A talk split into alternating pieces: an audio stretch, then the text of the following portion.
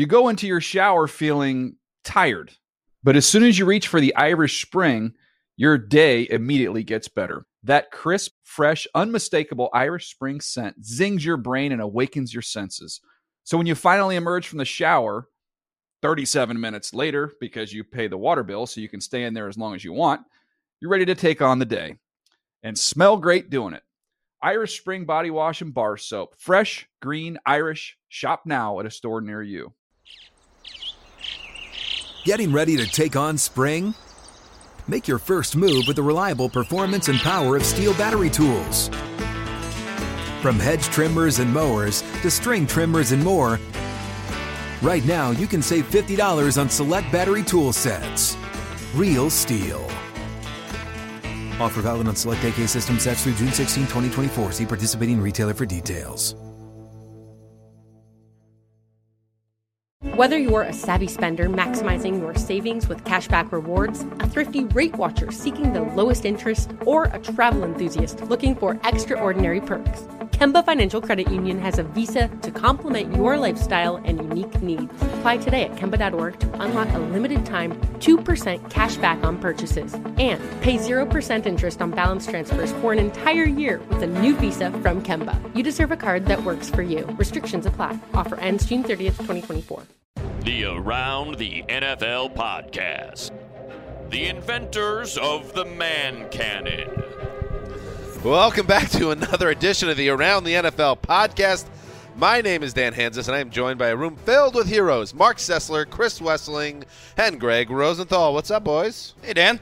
Now that could be misinterpreted in the in the wrong hands. Sure. By a listener that's not aware that the man cannon is one of uh, Wes's go-to shirts ever since he got into a serious romantic Oh. relationship. Yeah, is it a sh- it's more like a shirt slash hoodie, isn't it? Yeah, most hoodies are sweatshirts. This is just a hooded shirt. It's a man cannon. basically one of the one of the basic tenets of Wes's relationship, or one of the requirements uh, for Wes. Uh, his, his paramour said, "Out with the plaid, in with the stylish, you know, kind of like, hey, let's go over to the Gap." Let's check out uh, what, what are some other places you went to in the mall. to I don't even know what these stores are called anymore. Well, They- it, the, whatever the stores are, the outfit needs to say, "I'm more manly than you." That's what they sp- what they say. to I don't me. know about That's that. how, that's Greg reading into. Greg it. feels you seem to be slightly threatened by Wes's I'm, new wardrobe. I'm just impressed. the word that was used was she told me my wardrobe was too country, which I think is code for something. read into that. I just like the image of Wes, you know, going up and down the highway, stopping at a nice outlet mall, going to LL Bean for a while, Can you imagine? having a nice tuna fish sandwich as he restocks his wardrobe. I, I mean, this has been a total revamping. So thousands of dollars, I would guess. Um, Thousands of dollars. you know, and if you're going to get honest, oh, what are you even talking about? It's the pl- for your first playoff podcast. Well, don't blame us. You know, blame the wild card uh, games. Which you know, uh, bad week, bad weekend of wild card football. Even even Greg Rosenthal, the the patron saint of uh, you know spinning positive when it comes What? to bad football, would not be able Oh. to defend uh, what we saw, which was and and Mark, as you know, tweeted all over the place. The four wild card games had a total margin of victory of 76 points. That 19 point average makes it the most lopsided wild card weekend since 1981 per NFL research and many other places. Spin, Greg, spin. No, no spinning. Bad weekend. Yeah, the Giants and Packers gave us an entertaining three quarters. Certainly a compelling game. I mean, there was fun things happening, but other than that, the the other three games Well, were were a wash. Yeah, I mean They the other not- three they were not games, the, the, the kickoff uh, announced garbage time. Like there was nothing fundamentally interesting about any of them out of the gate. in But make sure you listen to today's show. Yes, please I do. would say, which is sponsored, of course, by Mr. F's or Mr. Flame's economics class in The Hague. Oh, the spinning Netherlands. positive. Here's what's here's the spin Yes. positive. It sets up an incredible Okay. divisional round where you've got all the division winners and you've got three just heavyweight fights next week. So when you got the favorites winning, that helps. Not sure Mr. F got his due there. It just No, kind of got lawn mowed right over.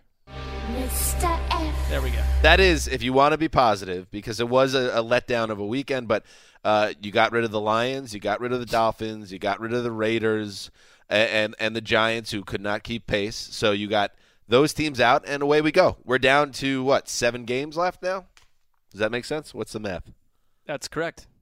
Seven games. I mean, unless that's that's under the assumption that Super Bowl 51 occurs. Yes, I thought it wasn't going to be completed. It might not happen at all. We Won't have a winner. We'll discuss Is further. This, is this another apocalypse scenario? Millions upon millions of dead people. I just don't. I think saying there'll be seven more full games is, wh- is where I'd have an issue with what you said. Okay. So we're going to get uh, four games. We're going to go through each one, really breaking it down, and uh, and that will be the focus of today's Sunday show. Uh, and then as we spin forward into next week, we will talk about uh, the divisional playoffs. But for now, we will focus on these games. And why don't we start with what was kind of billed as the main event? And uh, you know, Greg, uh, it's funny you said that that was the game to kind of hang your hat on. This one ended up to be the one that had the biggest margin of victory for any of the winning teams. Shotgun snap. Rodgers goes back four. Cocks his arm, throws a pass. Wide open, caught by Cobb at the 10, the 5, on the hash mark, running into the end zone. Touchdown on a pass right down the middle. A 30 yard laser thrown by Aaron Rodgers, and the Packers have extended their lead 20 13 over the Giants late third quarter. Yes, Kevin Harlan, Westwood One Sports. It took the Packers offense a while to get going, but when they did, it was all over for Big Blue. Aaron Rodgers threw for over 300 yards, four touchdowns, three of those to a revitalized Randall Cobb, and the Packers continued their late season surge with a 38 to 13 win over the New York Giants. Oh, who locked it? Double lock it up. A double lock. Beautiful work, gentlemen. Uh, the Packers will head to Dallas to face the Cowboys next Sunday. And Chris Wesseling, the Packers started slow here, but finished with a now familiar onslaught. For anybody who didn't actually watch this game, it's going to be hard to believe how dominant the Giants defense was in the first 18 minutes of this game. Packers had negative eight yards by three minutes into the second quarter, five for five on punts for Packers for the Packers offense, which is something that nobody had done in the playoffs since hmm. 2010. That's how dominant the Giants were, and then quarterback wins happened. It's a quarterback win. Aaron Rodgers put that team hmm. on his back, carried them, manufactured offense out of nothing on those two Davante Adams throws, and then the hail mary to Randall Cobb to put a team up 14 to six at halftime that had been thoroughly outplayed. And uh, you put it well, Wes, because this was a game where there was no ju- no pulse for the Packers, and they lose Jordy Nelson Right. to what what was a very painful looking uh, mi- uh, body r- injury, ribs maybe. You don't know if we're going to see him again this season. And Roger said, "Don't care. I'll find other guys to get involved." It was also just watching him put on a clinic where New York kind of reminded me a little bit of watching uh, people try to chase around and get to John Elway back in the day, where he just dances and moves and evades would-be sackers. It was just uh, it was Aaron Rodgers when he got hot at, at really a peak performance. Yeah, but to say QB wins, Wes, in the end, Aaron Rodgers played fantastic. But if the rest of the Giants team played better, I think it, it could be a very different game. If Odell Beckham and Sterling Shepard, you know, catch one of those touchdown passes. If Eli Apple and the four or five guys in the secondary, I, you know, it's a great. He throws a great hail mary, but that's still a play that the defense needs to take care of. Then, then it's a different game. You know, a- as much as the final score was crazy, it was literally a one-point game with three minutes left in the in the third quarter, and the Giants defense held out as long as they could. And if the rest of the Giants, I don't think it was Eli's best game, but he played a, a pretty a very strong first half, which we didn't expect to see. And if if the rest of the team played as well as Eli, you know, th- they they could have won this game. Uh, you're tiptoeing around, of course, Boatgate. Boatgate. What do you? Uh, which will be the rage in New York uh, on Monday. But let's let's listen to really the Packers had woken up ready, but this was the to me the true uh, turning point of the game, where a, a great first half for the Giants on defense got wiped away with one play. Shotgun snap to Rodgers. Backpedals. Now winds up. Moves up. Arching spiral pass. It'll end up in the end zone. It's a jump ball and it's caught. It's caught. Back of the end zone. It's caught. Randall Cobb over the shoulder catch on a jump ball under the crossbar. The Packers have scored. 42 yard Hail Mary touchdown pass as time expires in the first half. Rodgers to Randall Cobb. And Wes, that is the third time now in essentially 13 months that uh, Aaron Rodgers has hit a hail mary in a big spot, including twice in the playoffs.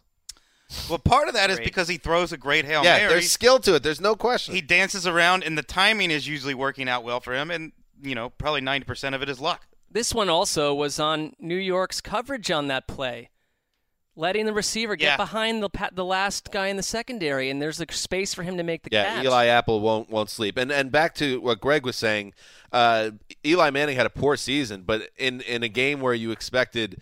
Uh, or I expected him to play better. He really did, at least in the first half. And to see his receivers let him down. Odell Beckham uh, set a career high with three drops in this game, uh, and I was, you know, making light of. Boatgate. Uh, but here, here's the problem that he has, and and he'll have to live with this on his resume. Is that I don't think anybody that has a sane viewpoint on on, on young football players living their life will get on him for that. But then when you have your worst game, now it becomes part of New York sports law, and he has to deal with that and take that into next season. It's just a bad situation that he has to deal with. And he was again very emotional, apparently inconsolable in the locker room afterwards. He had a terrible game, and and Eli uh, in one possession, hit Beckham in the end zone, dropped, hit Sterling Shepard in the end zone, dropped, and when they should have been up 13 nothing in this game, they instead it was six nothing. It was 194 yards to seven. That's a, that's a crazy stat. Pretty late in the second quarter. I mean, that is absolute.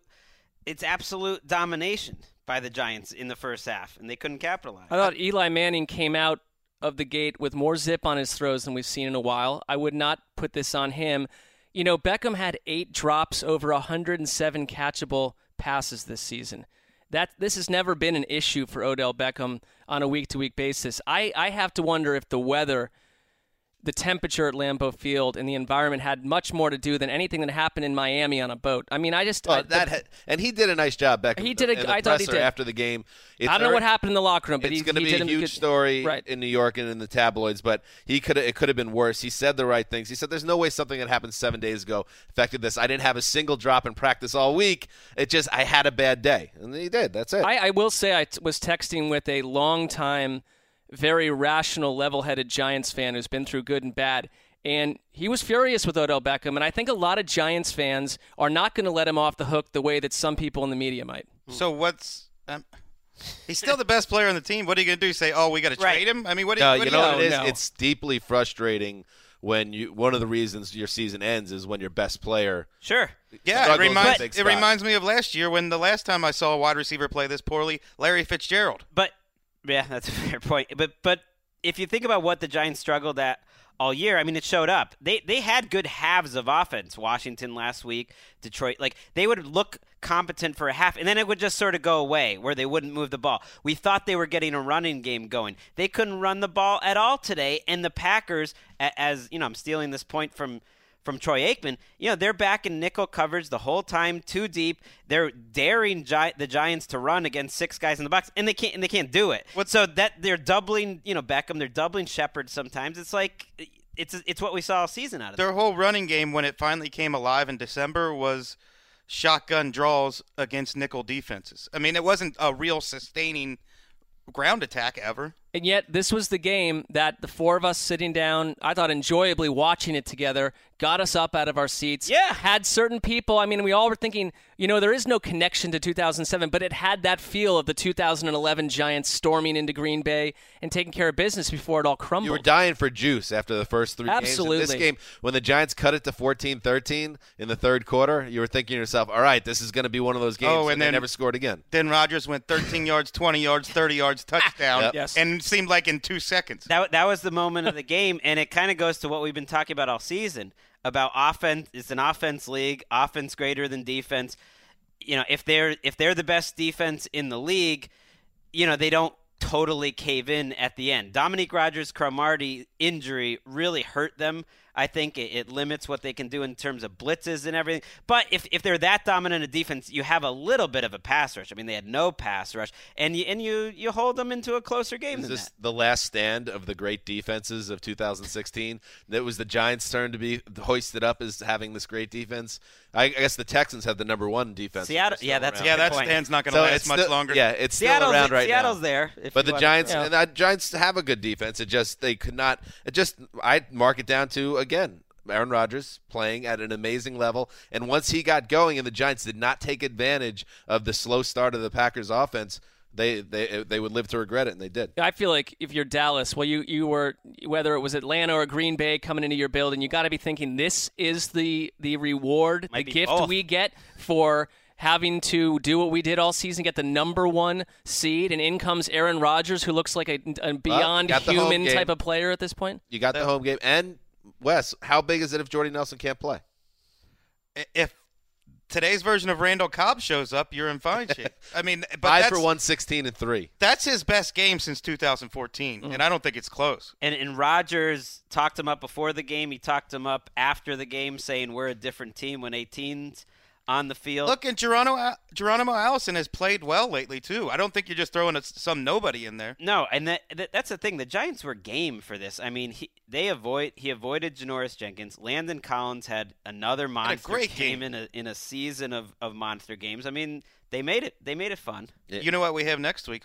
Christine Michael revenge game Ooh, against the That was a Cowboys fun who cut him. subplot. And then if they win, they could face another Christine Michael revenge game against the Seahawks who cut him. He has so many revenge games. he was pumped up, by the way. He also Every play he made, he was like celebrating. At one point, when they, they broke a run back, I think in the second half, you see him kind of in the in the foreground, uh, shooting his finger in the air on a run back of like 36 yards. He was very It excited. almost reminded me of Leslie Nielsen being the umpire, and, and like it, just, it was like, okay, that was an average play, but you're going crazy. He also outplayed Ty Montgomery, who got carried off the field with a leg injury and returned for one more carry. But Wow. you wonder if Ty Montgomery, that knee injury did not look like a minor one. In, so See woke?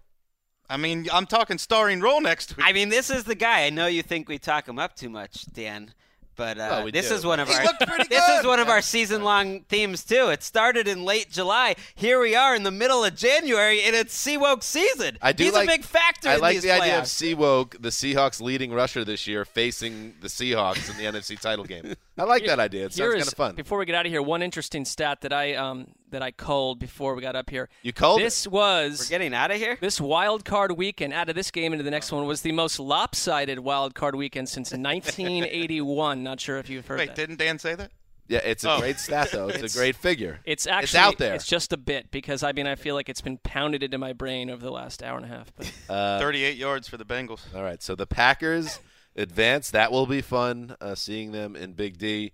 Uh, and now let's move on. Congrats to Dom Ta- Capers, by the way. Survived another season. Will not get fired in almost uh, certainty unless Well, they give up like 500 total yards of offense. we're not hoping for that, but right, let's see what happens. Yeah. There's more action to come. A one and done would have been damaging. But then again, he's Teflon. Oh, spe- Teflon Dom. Speaking of, I might as well throw this in. I mean, you know, Yeah, go ahead, buddy. uh, that's four one and duns for Eli Manning in, in his career. Oh, look at you. I'm just saying. Well, people Aaron Rodgers has a few of No, them no, no, no. himself, I get it. I'm just saying everyone's like playoff Eli, non-playoff Eli. He's been in the playoffs six times, and they've been one and done four Hey, times. bro, how That's about a- this? He's also got. Two, I got it. He's got two, four, and one. I'm just po- Okay, I'm just you know, pointing four, that you know, out. four wins, and then he won. He scored 25 points in a, in a playoff game one time in his career. Alex Smith has scored over 33 times. Well, Alex Smith is a great playoff quarterback. People aren't noticing that yet. But There you go. The Narratives will get knocked down as we go. Nice try, Greg. You're never going to wipe it away. It's always going to be there. But I know you're happy about this. You love it. I'm I'm happy they're not they're not advancing. I get it. It's fine. Okay, let's move on to the first playoff game of the weekend. It occurred at NRG Stadium, home of Super Bowl 51.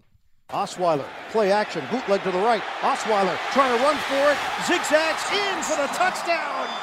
Brock Osweiler, Tater, Speaking and of the elite Texans playoff are pulling away here in the fourth.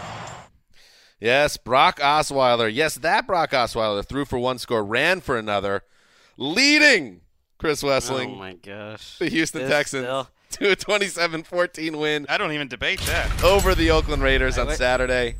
Uh, the Texans will take this bunny and head to Foxborough for a divisional round date with the Pats next weekend. Greg Rosenthal, you were at this game. I mean, look at you. Look at You locked it up, by the way. I, oh, I did lock it up, Oh, the lock off. but somebody didn't. Yeah.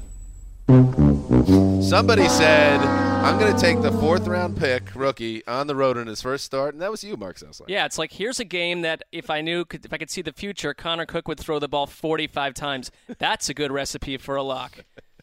Anyway, Greg Rosenthal, you were at this game. And the Texans were given the rarest of all playoff gifts. They got to face a rookie quarterback making his first NFL start, and they took advantage of it. They did it. I will never understand. I know this seems like a small point why they didn't play Matt McGloin. And Jack Del Rio said he was he wanted to go to McGloin late in the first half in the post game press conference, and his coaches talked him out of it, which is strange. The whole the whole Yeah, you never want to hear that, by the way. story is hmm. strange because they explained to him that there were other factors in terms of why Cook was struggling. I mean, this was one of the worst played quarterback games of the season by Cook because it, wasn't all just about turnovers. It was a lot of sometimes he would just step back. Have all sorts of time. There'd be no one around him in the pocket. And then eventually, he would just kind of throw the ball out of nowhere to no one, possibly to the other team. I think that's because of Romeo Crennel, who just mixed things up, and they have a nice deep secondary, and they've got two great players up front in Mercilus and Clowney, and it's it's not a sexy team, but when you're playing the Raiders, that that was enough. It was fun. We really need to redefine the box score for football because you look at this game. Jadev- it says Jadeveon Clowney has one tackle. Right. That was his impact on the game according to the box score. Hmm. We need a better way to measure defensive players' effectiveness. It, it's crazy because you know he. I wrote almost totally about him after the game because I thought it was such a great moment for him to have that interception. You know, three years after he was taken number one overall, he's going up against Khalil Mack. He, you know, he said after the game when I asked him, he said he did. It did mean more when you're going up against a guy in your own class, and he knows how good Khalil Mack is, and he he loved it. I mean, he he was beaming, he's joking, he's got his kid on his shoulder. It's like this was his moment. If nothing, if nothing else, this season for them got you thinking. I mean, AJ Bouye said it after the game. It's like just think of when he's like, all I think when I'm watching Clowney doing this is think when 99 is back. When we got Clowney, Mercilus, and 99 together next year. I mean, that could be something. It's a great point, and I had the the luck of watching this game next to Chris Wesseling down at a tavern by the sea, and we were now Clowney got the got the pick, but at one point he had he almost had a turnover before that as Right, well. Just another- another bad utterly pass. dominant out of the gate, and you kind of set the tone right away for the Texans. The double teams on him allow Whitney Mercilus to wreak havoc. And they t- and Connor Connor Orr wrote it up, talked about the fact that they eventually started to double team Mercilus and had to go had to do that to take care of him and let Clowney roam free as the game went on. So Right, you're the- right. There's no way to pick your poison. There- There's hur- there were hurries, there were hits. There's just plays where he throws the offensive lineman into the backfield, gets in the way of the running back. He was big in the running game. I mean, the, the Raiders wanted to establish the run. They came out very conservative. They couldn't run the ball. It, it was it was tough to watch. I mean, I'll admit, It's- for this to be a playoff game, it was tough to watch. Is Whitney Mercilus one of the more underrated uh, defensive lineman in the league? Well, uh, he's officially an outside linebacker, but as far as pass rushers go, I think he only had six sacks this year, so nobody's really going to pay attention to him. But he does wreak havoc. He's in the backfield quite a bit. He's good against the run, and he hurries a lot of quarterbacks too. I think he's a guy that Pro Football Focus will help you understand how good he is. I think also he had to go through the process of changing some perceptions about earlier in his career where he was not effective Right. to this degree at all. Rick Smith signed him to a very low cost deal through I think like 2019 or something. So this this group is gonna it's gonna be together for a while, and they're pretty good in the secondary. Bouye is gonna be you know a, a free agent, but. Hmm. But then again, I- like anyone could have beaten this this Raiders team just about. I think It was Cook. That's why that's why I was confused terrible. about McGloin. As By, by the way, Matt as bad as, wasn't going to save the day. Probably not. Let's Probably not. But he started seven or eight games as a rookie and looked okay then. And it's just like he's a he's an NFL quarterback that's been in this system a couple years. It would have been nice to had see no because this game was not totally a blowout. I want I, being there. What was your impression of the of the crowd at NRG Stadium? Oh, it was wild. They're, they're a great crowd. I've always thought Houston has a really good fan base, especially considering their teams have always kind of been right in the middle. I mean, they were they were loud. Well, I mean, were they were- stunned to see Osweiler not completely implode? I think they quite were the opposite. They were ready to turn against Osweiler. I they could they feel even that. started to after um, after the the third drive when the Raiders you know made it 10-7 and, and the Texans were playing it so conservative. But it was 10 nothing before before the Raiders had to do anything. Their first two drives totaled 12 yards. That scored 10 points. They scored 10 points on 12 yards. It, it's like it was just a recipe for like, don't You know worry what? about it, Brock. He- you don't have to do it. But much. he deserves he does deserve credit for not blowing up the game by being terrible, which he's been Right. doing all year. I think I can count only one like Brock pass where it was an awful pass that should have been picked. he made some, he even checked out of a running play uh, on the touchdown pass. Uh, Next to level DeAndre stuff. Hopkins, which obviously is not something you're supposed to get excited about for a 39 million dollar quarterback or whatever. But the fact that he was able to do it in the playoffs and here they are now into the final eight teams, that's an achievement for how bad the season had gone for him. You know what is grotesque is that this wound up. We thought that after this game, well, this was a this was a dud. It wound up being the closest of all the games this weekend. Wait, uh, is there any stats out there for what what it was in terms? Well, of, while you guys were discussing. I did. I did Yeah. a little compilation, went through the numbers, ProFootballReference.com, and we What'd do have. Well, it's. I'm not going to go official with this, Yeah. but I'm still working on it. Results tell us that these are the most wait, breaking news! lopsided, Breaking news! most lopsided wild card around. You have to go all the way back to 1981 to find four games that were that were they weren't for. Bro. So you know, that's 35 years ago. yeah. it's crazy. So that's history. That's a little bit of history that we've we've made this weekend. The That's NFL. 35 years ago. Yeah. Wes, Brock played well. Uh, Dan, did you know that I'm going to have a new column starting this week? you are.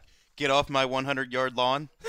Mark came up like with this title, and it's going to be a lot of why is this still a thing type of stuff. Oh, I love it. The the oh Brock's Brock's ready for a comeback now. He's going to lead the Texans. He's back, baby. Well, that's uh, yeah. probably going to be. it's gonna get grim next weekend. Ju- judging by the sports radio and then the, some of the, the media people talking they talked to at the game, there was a little too much credit going to Brock Osweiler for this one. It's like they had 16 drives in this game, I believe, which is an exceptionally high amount, and they actually had fewer than 300 yards, so they had less than their normal yardage But he total. was competent, and that no, no, was no, no. that's was an He- easy he- storyline. He, was solid, and the drive right before halftime, where Bill O'Brien did an unbelievable job using his timeouts. We kill coaches for not using their timeouts well, getting the ball back, and then Osweiler goes down the field in about four plays, two of them which were beautiful throws to DeAndre Hopkins. He deserves credit. He had no turnovers. You're right. He just kind of stayed out of the way the rest of the time.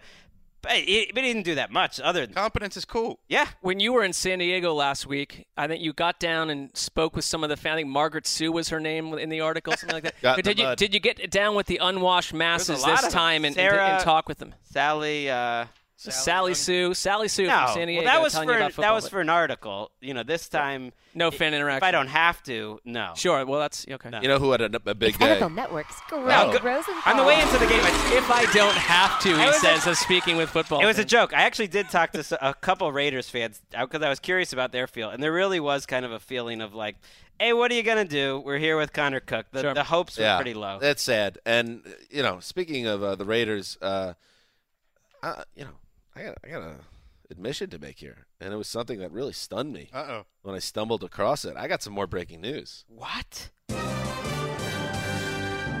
old Zeuser is sitting on his couch with his wife, watching a screener of La La Land, just you know, kicking back. Good film. Uh, Deserves the theater treatment, but I get it. You guys, you know, I'm gonna go see a musical in the theater. Let's calm down. I am. I'm gonna go see it. All right, listen, you're, you know, whatever. Uh, I, I click into Derek Carr's Twitter profile. this is where we're going. The guy, the guy blocked me. What? Derek Carr, the star quarterback of the Raiders, the, the Raiders who from August on, I pounded the You've table been backing this guy from day one. as a, a a fun team that I love, and uh, you know my pick as the team of ATL. Never had a bad word to say about Derek. He blocked me.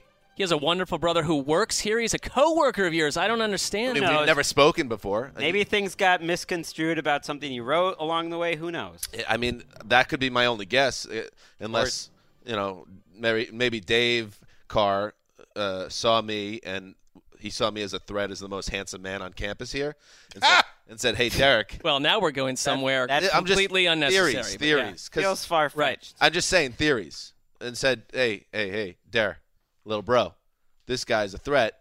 Uh, ostracize him." That's Block my only theory. This is this is what happens in their quarterback room. Matt McGloin, who That's right. did not uh, hide his distaste for being benched by the end of that game, just sitting there with his hat on, his hands on his hips. he was so annoyed. Uh, he he has blocked almost the entire Bay Area media and most of their big time fans has been blocked by. Matt McGloin over I the like years. the way he operates. Maybe he's maybe he's rubbing off on the kid Derek.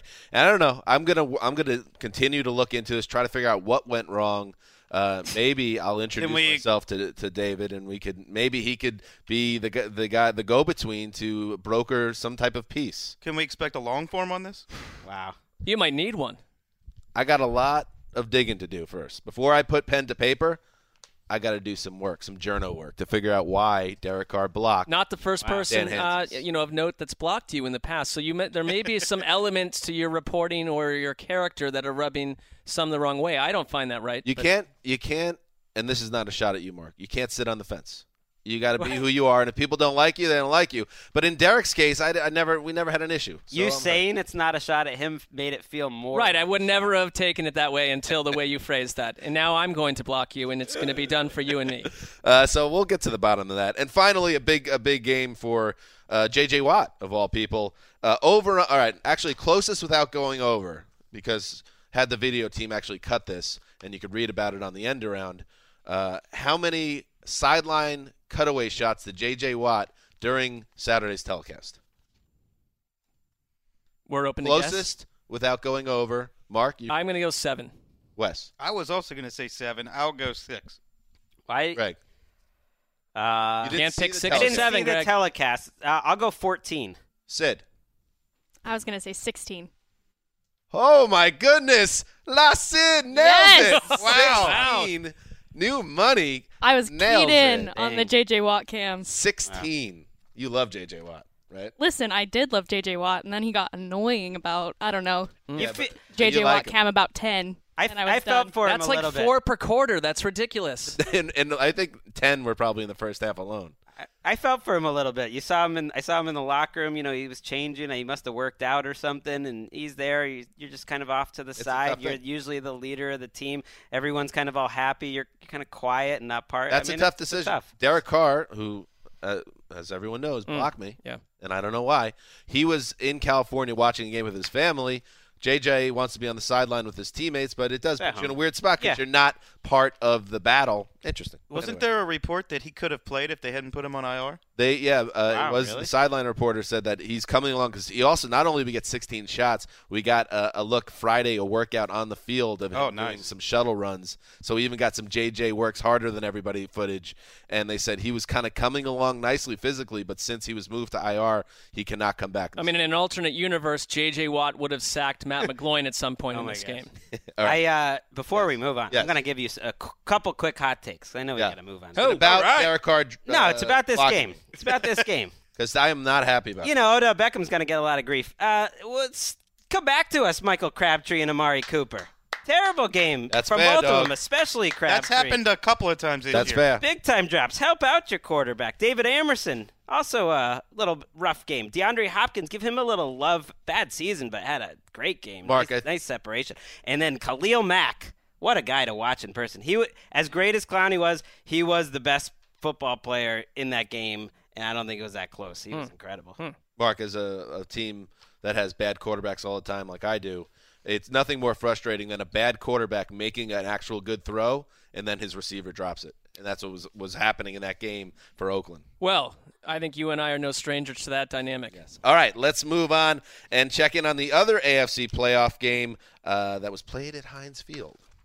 Dolphins showing blitz near edge, second and seven. Roethlisberger sees the blitz and he throws to Brown. Defender tumbles at the 50, and Brown explodes up to the 35, the 30, the 25, the 20. He waves his right hand at the trailing defender, and he soars into the end zone for a touchdown. Posing with a hand on his hip, his second score of the day from 50 to now 62 yards. And with 6:50 remaining in the first quarter, the Steelers have a two-touchdown advantage, 13 to nothing. John Sadak, Westwood One Sports. The Pittsburgh Steelers entered Wild Card Weekend as the biggest favorite of the weekend. Then they went on the field and showed why, overwhelming the Dolphins with touchdown drives in their first three possessions en route. to a 30 to 12 win at Heinz Field. The Steelers will travel to Arrowhead next weekend uh, in the divisional playoffs. And Marc Sessler, we finally got to see Big Ben, Antonio Brown, and Le'Veon Bell on the field in a playoff game, and they did not disappoint. Yeah, I mean, two of those players broke records. What were they? Well, Antonio Brown's 119 yards in the first quarter alone were the most by any player in the NFL since Minnesota's Gene Washington had a 20, 120 yards against Cleveland in what year? Try someone try guessing. Don't ask Wes. He'll get mad. No trivia. All right. Well, a very special year, 1969. So I that have guessed 70. and then you know Le'Veon Bell broke the See, I team's saved you. Single single game playoff record for rushing. My favorite part of this game, and it felt over right away. I mean, and, and uh, at some point you got to give up trying to root for these close games. Just enjoy the wreckage, and it was an absolute destruction of Miami early on.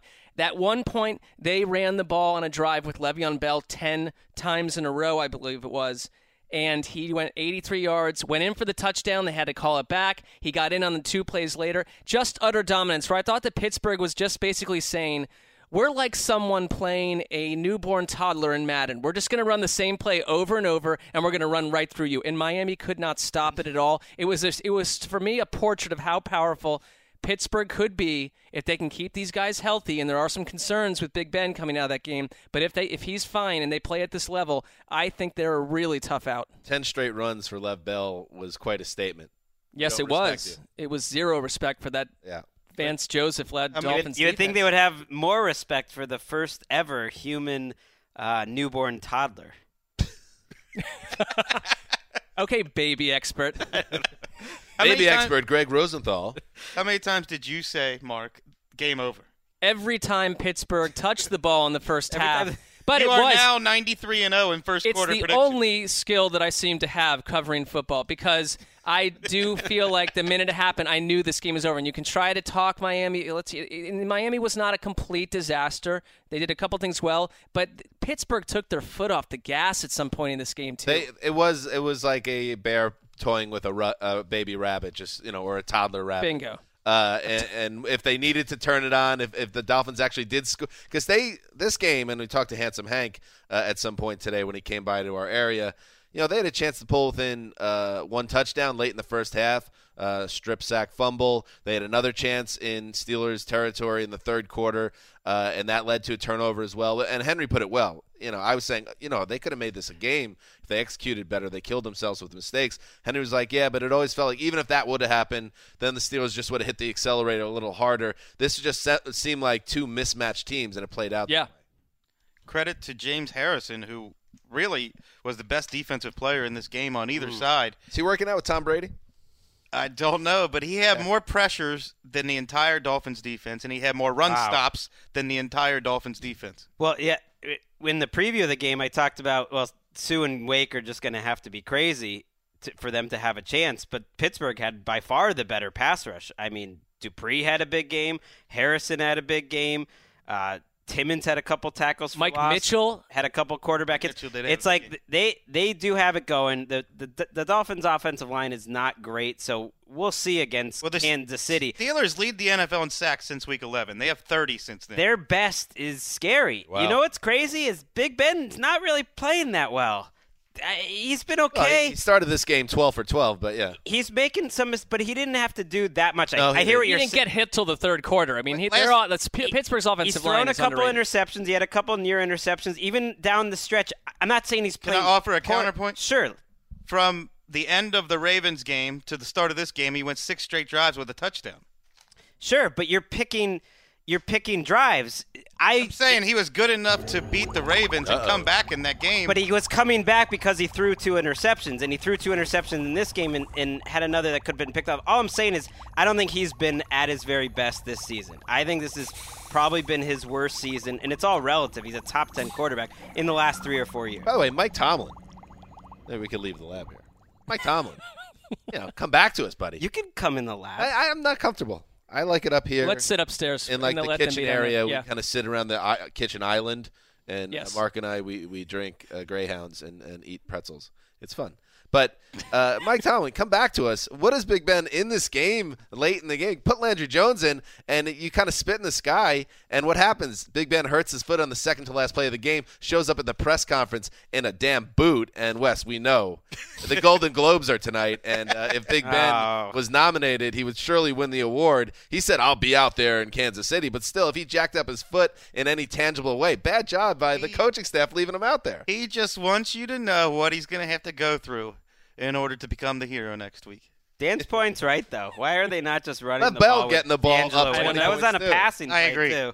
DeAngelo Williams is one of the best backup running backs in the game. Put him in there, give him the ball. He's Let- got fresh legs after missing the second half of the season. Le'Veon Bell had 29 carries. I mean, that's a lot of carries. I agree. I mean, ten in a row isn't it? That's a crazy workload in 2017. I'm not saying it's good or bad, but it just it opens your eyes when he's getting the ball late in the second half. I'm thinking to myself like, what are you asking for here? What's to be achieved here? Landry Jones, who is not Big Ben, but he just showed when he beat the Browns, oh. he could at least take snaps and hand it off. Let's be smarter here. He, they escaped probably, but still. It's the kind of thing that that kind of a coaching decision will get more heat from people than almost anything else if you if you don't pull Ben early and he gets hurt. I want to talk one quickly about Matt Moore though because he is Matt Moore. We're not going to advertise him as something else, but he took a tremendous shot in this Oh, game.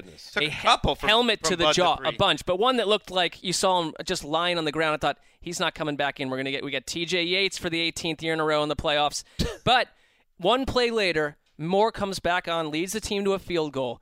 And his final line is he was 29 of 36 for nearly 300 yards. He Matt Moore was not. I don't know if Ryan Tannehill And that's were not in this garbage game. time. No, Those it wasn't. numbers were great in the first Right. half. I mean, the turnovers with two of them, you know, blindside strip sacks. That that happens. He threw a bad pick, but Matt Moore was not necessarily much worse than I think Ryan Tannehill would have been in this game. Yeah, I, I don't think. Uh, and Greg, you were making that point during the preview that it's a, a setback to have Tannehill out of the lineup, but the really the story was not about Matt Moore. It was just No, it wouldn't the, the Dolphins' defense, which just did not show up in the first quarter of this game, and the and whether maybe there's no team out there that could slow down the Steelers when they're revving like that, but certainly the Dolphins And then the defense to do it. Right, and then game script completely pulls Jay Ajayi out of the picture, and he couldn't run well anyway today. But he had, I think, it was Well, one point 12 yards going into in, deep into the second quarter. For all the Matt Moore love, you can concentrate on stopping Jay Ajayi when Matt Moore is the quarterback. You can sell out. Yeah, But I think you can do that with, with Tannehill. It, it's picking nits because this team was too flawed. They were missing their three best players in the secondary. Uh, they don't have a very good offensive line. I think Ajayi is a really good runner, one of the top 10 runners in the league. He had, I think, the third highest average yards after contact of any running back in the last 10 years. Uh, He runs hard, so I think it's the line when, when they're not producing. I mean, they got no linebacker. This team, this team had some issues. More, I love, I love me a little Matt Moore. I love him back with the Panthers back in, I think, uh, A little or Matt Moore. We don't need a lot, but yeah, a it's little's great, fine. Great. I- he's a lot like Tony Romo to me. He did a nice, a very nice job filling in for Tannehill, and I think all those years on the bench, uh, all that uh, health accrued by not taking those hits, probably all got wiped away. I don't know how long you want to be in the NFL when you take the hit that he took today. Uh, but Greg, I do have to ask you before we move on to the next game. Um, I got to ask you about your pants, and uh, specifically, you take down the button in the fly, and then you, you know wiggle down them pants, and then we check out your underpants. Uh, uh, how dry are they, or how wet are they? just hideous imagery. uh, uh, uh, one uh, totally dry, no Dan's issue. moving his hands around. No issue. wiggle. Too bad we're not on Periscope today. No issue with moisture or any type of accident situation. Ten. Your pants are soaked. Oh my goodness, how embarrassing! Straight through the uh, your underpants are soaked. The pants are soaked. It's a total mess situation. You got to get in your car and get home because the Steelers are a threat. Oh. The Steelers are a threat of the throne of ease. All right, that was. Where are you? Waiting for a little song. They got a second bye week coming Yeah. up. What, what Uh, you worried about? The, yeah, but you know the little- scale is three, but it was three, Three. going into today. The Steelers don't. I'm not convinced the Steelers will win in Kansas City. So, so I don't. I fully expect the Steelers to win this game. Yeah, this was a, a great performance. I, the Steelers would scare me more if they win in Kansas City, but I am not assuming that at all. In fact, I kind of think that the Chiefs are the favorite in that game. So today, today didn't change my mind. The And- Patriots in about as good a chance as, as they've been going into the You're- playoffs. if you're at a three, though, I just got to let you know because you said you're at a three. A little bit of dribble. Yeah, a little bit of drip. Little moisture down Well, there from you know, NFL Network's baby toddler expert. my brother, my brother, and my father are a factor into this, not because of dribbling Yes. genetics or anything. They're Hey, this- they're this going is to prostate the, issue? They're totally going to the. Super Bowl this year, and mm. you know that to me puts a little more Look at you. juice on. You're They- taking your brother They better go. They're coming. I like that, Greg. I like when Greg, you know, reaches out and the family is all. I I can't wait to see all the Rosenthal's together. It's going to be great. One last thing on the Dolphins, Greg. You called them a flawed team. I expected them to be a team full of mercenaries and quit halfway through the year. They hmm. showed a mental toughness this year and got more than their talent would suggest. Adam Gase had a great first season as coach. I think you can pat yourself on the back if you're the Dolphins. Well, we saw handsome Hank after the game, and he was he was in fine mood for what happened. I know my brother Eric is a Dolphins fan forever, and that team. this- Eric with a C. Eric with a C. Those guys Huh. have been through utter hell as a fan base. If you're under the age of sixty, I- you really have. I think you have problems on the roster, but you have a great receiver group. You found a really good running back that's going to be Those players around love. Gase. Your coach They love him. strong. There, there's things to build off. You're going to get healthy. I mean, Reshad Jones is an All-Pro. Byron Maxwell was a, g- is, was a really good cornerback for them. You know, Abdul-Quddus was. They're going to get players back. There's some things. to I think if you're a for. bad team and you they they had a much better year than we would have ever expected when they started one and four. But when you make that transition, you come out of year one, win or lose in the playoffs, and you found a coach that the whole organization buys into and believes in. Everything can begin to change at that point. Right, and it's a good start for him. We'll see how it plays out. Certainly, uh, It's hard to back it up, though. You They- know what I mean? Todd Yeah. Haley, Brad Childress, your boy uh, Todd Bowles. Todd. Bowles. Yeah, it's hard. To, I, that's what I was kind of hinting at. I don't want to be negative about the Dolphins because the, the fans are very sensitive, and I and I do are. I do respect what they were able to do this season, uh, and they are a distant number three in the dumpster fire rankings of the AFC East, uh, non-Patriots. Um, uh, but we'll see what they can do next year. We'll see. By the way, before we go on to the, the next game, a little did you know? Everybody loves a good did you. Drop it on us. Except for Wes. Hates trivia. The four wildcard games had a total margin of victory of 76 points. That 19 point average makes it the most lopsided wildcard weekend since the year 1981, the I year mean- of our Lord. You have to go back three and a half decades to find you know a week like this. Can I? Can I Carter something ushered out, Reagan ushered in. else? Uh, Dan was one years old back then. I was just a, a toddler, I think. A Baby newborn- toddler. A newborn Baby toddler. Uh, that is uh, three and a half decades. Little did you know, 35 years. That's why people listen to this show. Let's move on to the Saturday evening affair uh, at the Clink. Fourth down and goal. The turn, the play fake, the look, the dump over the top, reaching back. Does he make the catch? Flag is down. But he Paul caught it. Richardson makes the catch for a touchdown. Seahawks. Holy mackerel. He had a man in his face. What a catch. One hand reaching around the defender, Wilson. And Paul Richardson interfered with and makes the catch with one hand, and the Seahawks go on top 6 0. Steve Raible, K I R O. Paul Richardson's one handed catch, one in a day of circus rep, uh, receptions for the wideout, put the Seahawks ahead, a lead they would never relinquish in a 26 win, 26 to 6 win over the Lions, who end their season with uh, four consecutive losses after a 9 and 4 start. Uh, Maron.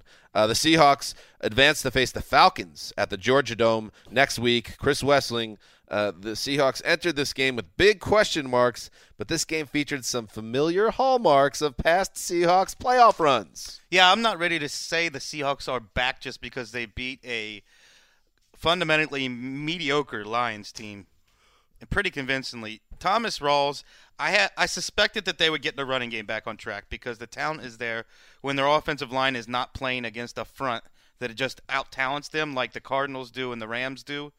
But they, this is a matchup based Seahawks team to me. When their offensive line is credible against the defense, they can move the ball. Mm. When they get overwhelmed, it shuts down the entire offense. Well, doesn't that bode well if you were a Seahawks optimist? Because they're not exactly playing, you know, the 2000 Ravens this week I'd agree. in Atlanta, or frankly, when they play e- either of the, the two teams, especially Dallas. I, I, I guess not. Even, you know, this isn't a great NFC of defenses or pass rushes. It absolutely bodes well for Seahawks offense, but can their defense stop Matt Ryan when they've been leaving the middle of the field open for a while? I, I don't know. I think that's a much stiffer test than the Lions offense of the past month. Yeah. Well, and we also, the three of us, excluding Greg, who was on the road, watched this uh, together after Wes and I watched the early game. So some beers had been put it. had. I mean, we we mostly watched it, but I reviewed it again this morning. And, and the, Smart move, by the way. Yes. Professional. Very Well, smart. I was I- gonna say, yeah. At that- Not some point, it was like, listen, they're was putting some of it it hazy? Was some of it hazy? Yeah, I didn't. Some I, of it. I Every haven't time really. I looked up, Paul Richardson was making a diving catch. Right. I didn't know what was going on. Right. but it was much closer, I thought, going than the score looks like. To be honest, I'm not saying that Detroit's you know on any level with, with Seattle, but this was Matthew Stafford had multiple chances had he gone down the field and scored a touchdown with the Lions to tie the game at various points. I, I think it hurts Lions fans because their mistakes. They lost it for the first three quarters as much as the Seahawks won it. Yeah, As uh, great as Thomas Rawls was, it's like they, they had three or four drives where literally it was a third down drop where the guy was behind the sticks. I Yeah. mean, it, it was that's a drive killer. There was five or six drops total in the game. There was some crazy penalties. Anquan Boldin loses his head and, and kills him with a couple penalties. Yeah, I mean, there's a, there was a pass where Stafford threw a bullet to two, basically two Lions wideouts, and no one caught the ball. I can't think of a Lions game this season mm. where Stafford was out of sync to this degree with his receivers. Th- there was a personal foul on Haloti Ngata that it was going to be third and eight for the Seahawks, ten to six in the fourth quarter. Enter in the fourth quarter. This is not early in the game, and he gets that personal foul, and they wind up scoring the touchdown. this is why it sucks to be a Lions fan, and this is why they had a very high ranking in our pain rankings and all that because you know they bear, they rarely get into the playoffs, and they got robbed in the in the Dallas Cowboys uh, game a couple of years ago, and that's one way to get your heart ripped out. Um, and you finally get to, back to the playoffs this year, and your team basically doesn't show up. And I, I think they, you know, they made some stops on defense, but like as you were saying, Greg, yeah, so many drops. I mean, the, the just to to play small and to play one of your sloppiest games. That's just that's a level of frustration as a fan where you just it's, you just start to question why do I even inv- invest myself when these guys are going to come up this small when the stage is this big. Or when your offense is centered around Zach Zenner, and I Zach Zenner's I want to say it's centered around. Well, I mean, in the game yesterday, it was seemed like they all they could do was lean on him. There was just no eh, players were not getting it done on any level. Zenner is funny. Patra, you know, and hmm, I wish we would have reached out to Kevin about this game, but um, in fact, maybe we could try. Wow, little live, that. just uh, Yeah. audible. I Maybe like Maybe we it. can try. Maybe we could shoot a text and see if he's available to talk. Uh, but Zach uh, Patra predicted that Zenner would run for 38 yards uh, in this game. He finished at 34. I mean, because that's as Wes we were talking about at the at the watering hole. It's kind of who Zach Zenner is. So anybody that was starting to talk themselves into Zenner as being like this game changer, he is who he is, and they needed the offense to come from other places. Well, I think when you when you take a look at this Lions team and how do you fix them next year, you're going to get Ameer Abdullah and Theo Riddick back, and I think that's the most important way to fix their offense is by being healthy in that backfield. Get someone else though that's between the tackles too. I Yeah. think. I think yeah, you need a power back. Doesn't have to be an every down guy, but a power back to throw in there, and then defensively, you just need playmakers. I, I don't think they have enough talent on defense. I I I feel bad for Lions fans because it it it was like a season where they kept waiting for it to cave in on them, and then it did. I mean, they and then the the at the very moment where everyone in this room started to be like, "Oh wow, I guess the Lions really do have something." That's the when they moment beat where- when they beat the Saints. Right, and that's the moment where it did cave in, and it you leave the season kind of feeling like, well, what was the point of all that? We just got waxed three straight weeks, I think, by a total of about sixty points. So in the end, they didn't feel like they were a competitive team at all. Well, and you're keeping your your coaching staff around, and I I would imagine plenty of Lions fans are you know split on how they feel about Jim Caldwell and and, and the staff in general. and you know they they got to go out and get a better some backfield. But you know uh, the the cooter shine is off. I'll tell you that. I mean, Eh, is- I think he did a fine. I think he did a fine. months. Wasn't this Matthew did a- Stafford's best season? Yeah, I think he did a good job. I'm just saying, if you look they at what happened in the, and during this this meltdown down the stretch, the offense became a major problem. Area man it rejects in. Cooter. wow, yeah, in a big spot. I uh, you got to give the Seahawks. He's going to block you next on Twitter, by the way. you got to give the Seahawks defense some credit. I mean, the guys that you kind of wanted to show up in this game showed up. I mean, it's the same same guys. It's A- Avril, it's Clark, it's Bennett, it's Wagner, it's Wright. I mean, they all had big games. They all played well. They all made you think like, okay, maybe we can do this again. Yes, Stafford avoided Richard Sherman as teams were, you know, a couple years back. I, I completely agree. I, I think the Atlanta Seattle matchup will be fascinating, but I think the question with anyone dealing with Atlanta is how do you keep up if they're playing the way if, if they get off to the kind of start they typically have. Well, you'd love to run the ball like they did. They had the ball for 36, 37 minutes. They had some holes. I mean, it wasn't just Rawls running that like crazy. They had Let's- some holes. How about? Oh, go ahead, Wes. Well, if you want to check in with Kevin Patra, I can hold this thought. No. You, Okay. Share the thought. Let's take the Raiders out of the picture because they were missing their MVP candidate quarterback. Out of the three other teams that lost, the Giants, Dolphins, and Lions, who do you like best going into 2017? Who has a better chance of going farther in the playoffs next year? I'd give the Giants a chance because I Because I- of the defense. even though Eli is up there, it's ultimately a team that has a lot of players in their prime, and I think they got more players than the Lions do. I think the Giants do have a championship level defense. And and if and they you got can- Odell Beckham and Sterling Shepard. What if what if Eli's second half wasn't like the beginning of the end? What if it was just a tired arm? And what what if they actually find uh, somebody in the backfield that can run the ball? And I'm not talking about Paul Perkins and Rashad Jennings. It was frustrating. That was another. We didn't get to that, but they did not run the ball at all. I would say the Giants as well. The Dolphins are a team that had a nice season, but they're just like the Jets and Bills. We're we're all waiting out Tom Brady, so they're in a tough spot to be a real contender still. And yeah, the Lions. I don't know, man. I think there's Kinda hope. they in are Miami. what their record is, nine yeah. and eight. I think there's hope in Miami, and if you're and if you're Detroit, you're also in a great you know division as well. So Let's try this. Let's try this. Patra didn't get back to me on text. I just texted him in real time. cold call the guy. But why don't we cold call? Yeah. And if he picks up uh, and he talks to us, we talk to him. If we get the voicemail, maybe we could leave a you know condolence message to him I like that. about another lost season. I think Patra's approaching 30 now. Uh, he's Gotta be over thirty now. Is he that young? 31, 32. He's about 30. He's in that range, uh, at, and he's engaged now, I believe, or is he just in love? I think it's veering towards that way. I think he's probably latter is true. Breaking I'm not news sure of the, of the early part. Wait, why am I even st- attempting to comment? I have no idea.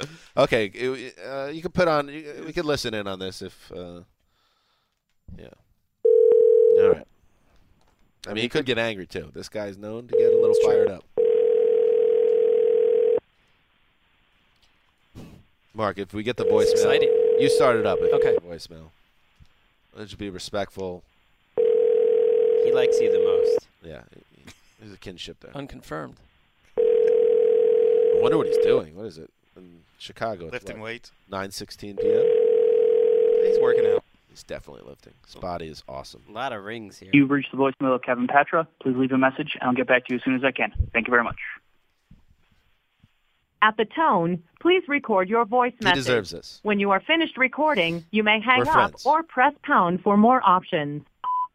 Hey, Kevin, Marc Sessler here from uh, well from work.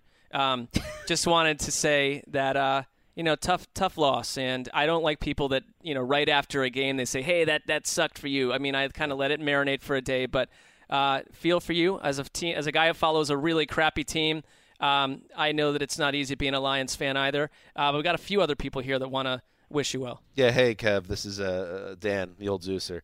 Uh, hey, hang in there, man. You know I know what it's like too as a Jets fan, and you deserve better than this. But you're going to bounce back from this, and you could use this as hate fuel uh, to continue to build that incredible, uh, amazing body. Uh, and it's summer season now. You're going to start cutting, cutting weight, and, and starting to get that that that slender, uh, uh, muscular build. Time to get ripped. I'm very excited about that. So things are looking up in 2017, regardless of the Lions. And that body's helping you. You know, you got a lady in your life. This is Greg Rosen. Things are turning up. this thing might cut us off. How long the voicemail? I don't know. Wes. Hey, Kevin, this is Chris Wesseling. I know you're in the gym right now because someone somewhere out there is gaining on you. Uh, Sid, do you have anything to say? Uh, sorry, sorry, Kevin. Sorry. All right. See you later, Kev. Love you, buddy. That uh, I don't think I can't remember the last time I've actually left a message on someone's voicemail. Yeah, it's- it's a But it- dying- right, but it gave me the the kind of uh, Method. anxiety slash Yeah. amazing feeling that when you're like when you're young and you're calling a girl and then the, you have to leave a message. I thought, God, I cannot f this up. Yeah. Well, you always had the option of hitting three, which is erase and re-record, which I did. I don't think I had that, Is that during my early universal? dating life. Is that universal that worked? I didn't even know that that option existed. You one was send. I think two might have been. See, it's been so long. Erase and re-record. I wouldn't trust it. I'd be like, she's hearing me give seven or eight versions of a message, and it's over. I'll never see Right, because that could again. backfire. Right. And, you know, it's just it's a sign of a lack of confidence. Yeah. I would love to say that I I would send every voicemail to a woman and be like, yeah, nailed it. She's gonna like this dude. But sometimes I did the erase and re-record. Confessions. Breaking news. Sometimes I did the erase and re-record. I'm not perfect. Perfect, I'm not. Right. But Is that your problem, Derek Carr? I'm not perfect. I'm taking this well. That's really stuck in your craw. Well, of course it does. texts- He's one of the most famous players in there the were NFL. texts about it. Also, he Cut seems to be a life. really like kind-hearted guy. I, I, I don't. The block thing for him kind of throws me off. Well, that yeah, that might be why it's hitting Dan so hard because he's clearly such a nice, good guy that it's making Dan question himself. If Derek Maybe. Carr sees Hmm. something wrong in me, Maybe. what have I done? But also, here's the thing: supported him as team of ATL. Two weeks ago, I wrote a, a, a column about blasting the football gods for taking him out of the picture.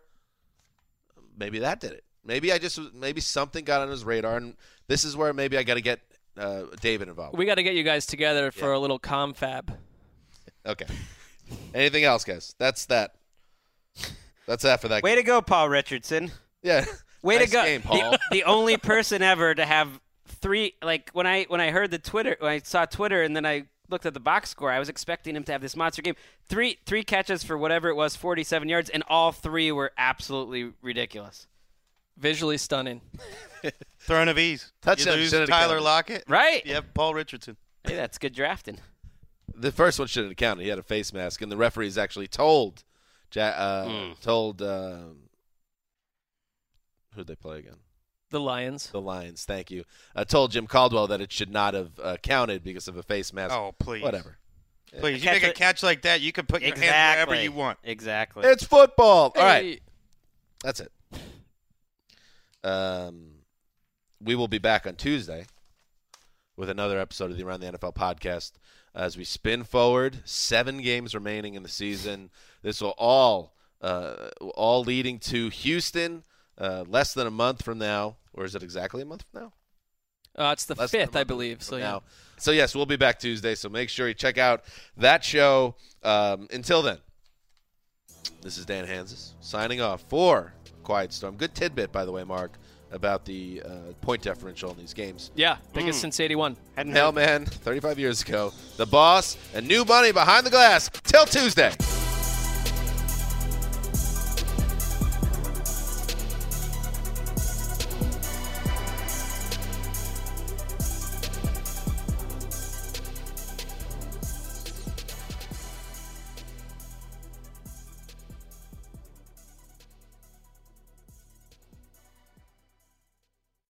You go into your shower feeling tired, but as soon as you reach for the Irish Spring, your day immediately gets better. That crisp, fresh, unmistakable Irish Spring scent zings your brain and awakens your senses. So when you finally emerge from the shower, 37 minutes later, because you pay the water bill so you can stay in there as long as you want, you're ready to take on the day and smell great doing it. Irish Spring Body Wash and Bar Soap. Fresh, green, Irish. Shop now at a store near you. If a new house is on your wish list in the next five years, grow your savings faster and experience your dreams with an Ohio Homebuyer Plus account from Kemba Financial Credit Union. A savings account specifically designed to save for a new home where you can earn 7% APY, a $500 matching bonus, and a $1,500 mortgage closing cost credit. Learn more at Kemba.org. Offer expires March 31st, 2025. APY equals annual percentage yield. Restrictions apply. NMLS 292230. Equal housing lender. Federally insured by NCUA. Live Nation presents Concert Week. Now through May 14th, get $25 tickets to over 5,000 shows. That's up to 75% off a summer full of your favorite artists like 21 Savage, Alanis Morissette, Cage the Elephant, Celeste Barber, Dierks Bentley, Feid, Hootie and the Blowfish, Janet Jackson, Kidz Bop Kids, Meghan Trainor, Peso Pluma, Sarah McLachlan. Get tickets to more than 5,000 summer shows for just $25. Until now through May 14th. Visit LiveNation.com slash Concert to learn more and plan your summer with Sean Paul, Sum 41, 30 Seconds to Mars, oh, and Two Door Cinema Club.